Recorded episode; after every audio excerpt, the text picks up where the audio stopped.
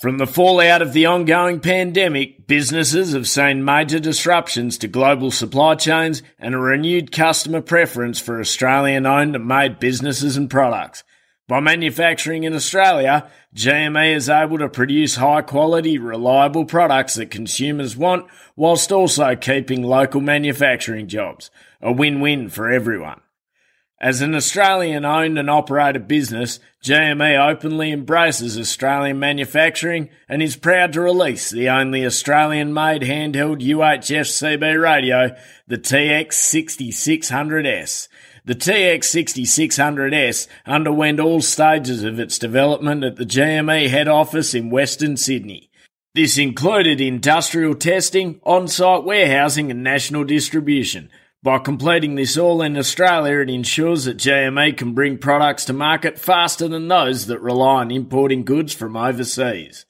These internal measures also enable GME to ensure the TX6600S and other products are manufactured to the highest quality.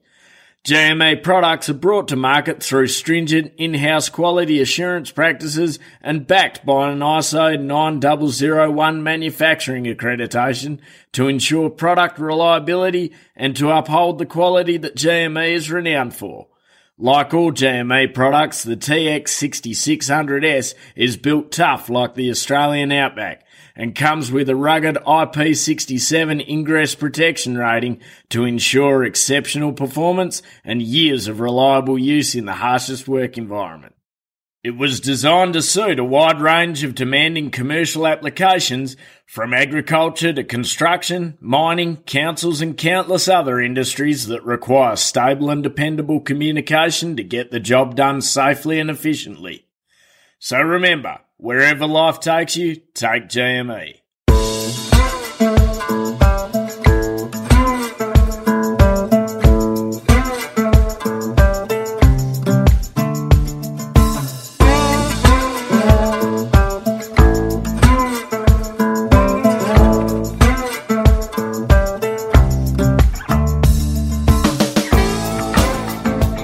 You're listening to the Central Station Podcast, where we bring you stories of what life in the outback is really like and why many wouldn't live anywhere else.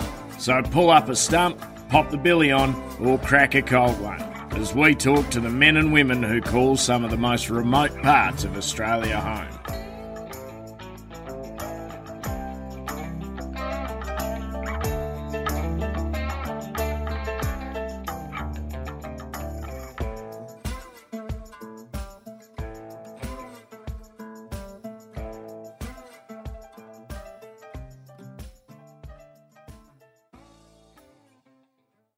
Hi, I'm Kirsty Williams, and this is my story Little People, Huge Hearts. I was nervous with George starting kindy, given all he wants to be when he grows up is a worker. But easing into kindy days, bit by bit, stretching the time out longer and longer over the weeks, and a few bribes of toy tractors and the like in between, saw him make it until lunchtime, come the end of his kindy year. Last year it was school, and whilst he was happy for the days to end and tried to stretch out lunch where he could, he was never unhappy to go into the schoolroom. And his little brother Jack also enjoyed him going to school, as every toy in the house became fair game come 8.30am. Given the unfortunate run of seasons we and many others have had, there's one thing kids do, and that's keep you grounded. Whilst you can sit and stress about the fact that it won't rain, the kids are up before the sun's in full flight ready to get amongst it, wanting to know why, when, what, and who. Whether it's dry times or not, their curiosity about all things doesn't dwindle. Questions about why the trees smell funny, what made that track in the dirt, why did that dog die, how long does it take for the eggs to hatch, why aren't you mustering that paddock, and when's it going to rain, and so on. The kids help out wherever they can. Yes, because they know no different, but also because they love it. They have every opportunity to use their imagination. They know where their food comes from. They understand things are born and things die. They understand that rain's important.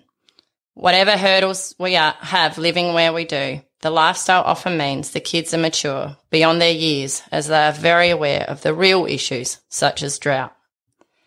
Seeing young kids helping feed stock is not something done for a photo to put on social media. It's possible the feeding that happened has happened for days, weeks, months, or maybe years before that particular photo was taken. Recently, George, at the tender age of five, quietly said while I was getting tea ready, I know what I want for my birthday, Mum. And I thought, oh, beauty, I love it when they give me ideas. But his response left me speechless. A rainmaking machine to make Dad happy. My eyes welled up and I just smiled. Without even knowing, they learn that we all have responsibilities and a role and a purpose, building a work ethic that's instilled in them from an early age and an understanding that nothing comes without hard work and there are hurdles in life. Only this week, Cam managed to reduce the length of his thumb somewhat after getting it crushed.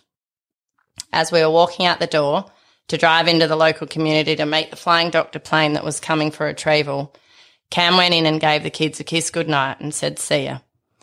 In the bleariness of sleep, Lucy at seven called out as he walked out of the room. I love you, Dad. Don't forget to take your thumb with you, which was sitting in a Ziploc bag on top of the cupboard. The words came out as if she was reminding him not to forget his toothbrush, but they just take everything in their stride. As the saying goes, you can take the kids out of the country, but you can't take the country out of the kids. You can pick country kids a mile away when it's in, when they're in town for face to face school events. They might be in their good clothes, but the bush stature and talk doesn't get left at home. A spare bedroom in our house has now been relegated to house the kids' toy trucks, yards, and cows, which has now become known as the cattle station. The talk that comes from the room's intense. Copy Channel Jack. I just have to head back to camp to fix a couple of tyres. Roger. Whoa, jeepers, that's a cheeky bullock, that one. The same conversations are had as they ride around the veranda on their bikes. Last year, I asked our kids to write a letter to Father Christmas telling him what they want. George came back to me with, two pocket knives, a new bike helmet, a cricket set, a new saddle, new blue truck with Mount Sarah written on the side, three new trailers with a loading ramp to load another trailer, new riding boots, rollerblades, some mum white cows and bulls and calves, and a million dollars. Nothing like ambition to get in the way of reality. And Lucy, new reins and a halter, new lace up riding boots, six pocket knives, and a phone. And as for Jack, at three years old, when he got us, I know, whatever George is getting. The pocket knife order was a tricky one. A few months before, Cam had let George have his pocket knife for the afternoon to stop a meltdown about something else that had been confiscated, which I had no idea about. I was doing the dishes and I looked out the window to see George holding the somewhat willing family dog as he was about to attempt his very first earmark. Banging on the window close to breaking point, a very sheepish boy very quickly walked away from the dog. And I said to him, If I see you cutting anything living with that knife again, well, that's it. No sooner had I said that, I look out another window and I see him carving his name in the biggest gum tree in the centre of our yard. Well, that was it. The diversity that living in the bush brings is tough at times, but the tough times are what brings you together as a family. Last January, when things seemed like they couldn't get much worse with water problems, Cam made sure he came home for the afternoon for George's fifth birthday. With the kids swimming until nearly dark, we were not far off retreating for tea and a birthday cake when the fuel truck rolled through the gates. Still with a temperature over 40 degrees, and because it's what you do when you live where we do, we invited the truckie in to join us for tea.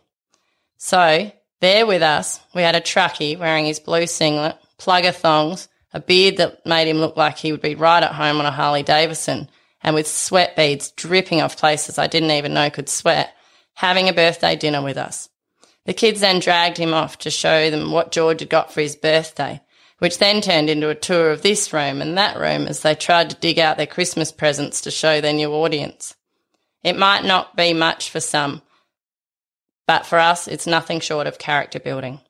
Today, as I put an egg on toast in front of Jack for breakfast, he looked at me with his three year old serious face and his big eyes, and he said, Bloody hell, Mum, you're a good cooker. The kids probably don't realise, and I think we may not stop and even think about it often enough. But even though some days may be long, the years are definitely short, and we're so damn proud of the little people they are and the huge hearts they have. Ag Workforce specialises in recruiting for agricultural jobs including farm work, station work and agribusiness across Australia.